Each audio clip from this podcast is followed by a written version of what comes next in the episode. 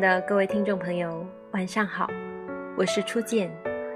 今天给大家带来的文章是来自林晚央的《我把自己养那么贵，不想便宜任何人》。简·奥斯汀的小说《艾玛》里，Harriet 问艾玛：“你为什么不结婚？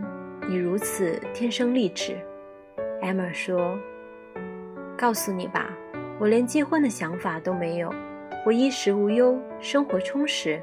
既然爱情未到，我又何必改变现在的状态呢？不用替我担心，Harriet，因为我会成为一个富有的老姑娘。只有穷困潦倒的老姑娘才会成为大家的笑柄，简直为之倾倒。姑娘又霸气又自信。根本无需靠男人证明自己的价值，她选择结婚的理由只有一个：我喜欢。这在当时是一种很超前的思想，但放在二十一世纪的当下，已经越来越多的姑娘走上了和 Emma 一样的路。低质量的婚姻不如高质量的单身，所以。越来越多的女孩不愿结婚，哦，千万别以为她们不相信爱情，只是她们有资本活得很自由，所以对待爱情和婚姻有了更高的要求。我有个朋友说，我一个人过得挺好，面包我有了，凭什么找一个给不起我爱情，还想来分我面包的人？他单身很多年。如今三十岁，有房有车，仍然不想结婚。他自己觉得无所谓，但是爸妈很着急，于是他见了一波又一波的相亲对象。其中有一个和他算是老同学，又是亲戚介绍的，他不想怠慢，所以约见的那一天，他郑重其事地化了妆，穿了得体的衣服。背上包包来到那人订好的餐厅，吃饭的过程还算顺利，因为是老同学，很多年没见，所以彼此聊聊中学时代的事情，时间过得很快。吃完饭后，两人 A A 结了账，说有空再约。没过几天，朋友接到了亲戚的电话，那个亲戚对他说。多好一个男孩子啊，知根知底儿，又是同学，你怎么不好好把握机会呢？你为什么要点很贵的菜，还穿那么好的衣服，让人家以为你是个不懂持家的女孩儿？朋友听得一头雾水，后来才知道，当亲戚问起相亲结果时，那男孩说。我觉得他太爱慕虚荣了，又是化妆，又是一身大牌，点菜只挑贵的点，完全不懂勤俭持家。这样的女孩根本不适合结婚。朋友听亲戚这么一说，反而释怀了，幸好没成，不然太糟心了。她化妆是出于礼貌，穿的衣服是自己惯常穿的牌子。包包只是随手拿了一个和衣服比较搭的。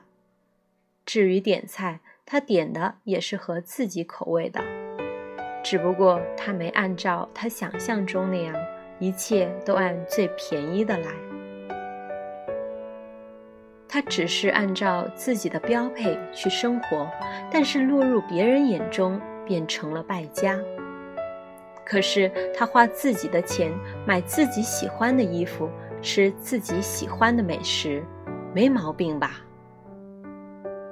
其实不是女孩子太败家，而是她过的生活她自己给得起，而你给不起，那要何必怨对别人爱慕虚荣，而不反思自己胸怀欠佳，实力欠缺？像朋友和这个相亲对象，说白了，其实就是消费水平和消费观都不在一个层次上。那么好聚好散就好啦，真的没必要去数落女孩子的毛病，不仅暴露自己胸襟怀抱全无，也证明了自己物质底气确有不足。抛却物质本身不说，我也始终搞不懂一些人的观念，比如结婚就是一起省钱，要为了这个家庭一而再、再而三地降低自己的生活水准。美其名曰勤俭持家，在我看来，真正的会持家，就是结了婚一起挣钱，两个人叠加出高质量生活，而不是你过得省一点，我过得差一点，最后越过越穷，反而失去了单身时那种朝气和拼劲儿。如果婚姻就是这样子的负面效应和廉价心态，那么要了。有何用？女人也好，男人也罢，你可以图对方任何东西，但千万别图他省钱。你不知道省下的不是钱，而是去赚钱的动力。没钱的时候，应该想着怎么去挣。而不是和尚念经一样对那个人念叨：“你放弃你的高要求、高标准，来配合我演绎出没有追求的戏吧。”时间久了，你会被他拖曳住，越降越低，再也没有翱翔天空的资本。一个家庭一旦两个人谁都没有了更高的期待，还有什么希望？真正喜欢一个人，不是让他降低姿态去迁就你的低标准，而是不断努力拔高自己，和他一起过越来越好的生活。这就是所谓的门当户对。你的努力要配得上他的拼命。很多时候，女孩子并不怕穷本身，怕的是穷的心态。怕的是一直穷下去，还怨怪别人太奢侈。一个永远只求你省，却不想自己去挣的人，还是算了吧。一段只想着让你降低标准，而不敢对自己提高要求的婚姻，不要也罢。我知道，我努力读书，拼命工作，把自己养得很贵。真的不想便宜任何人。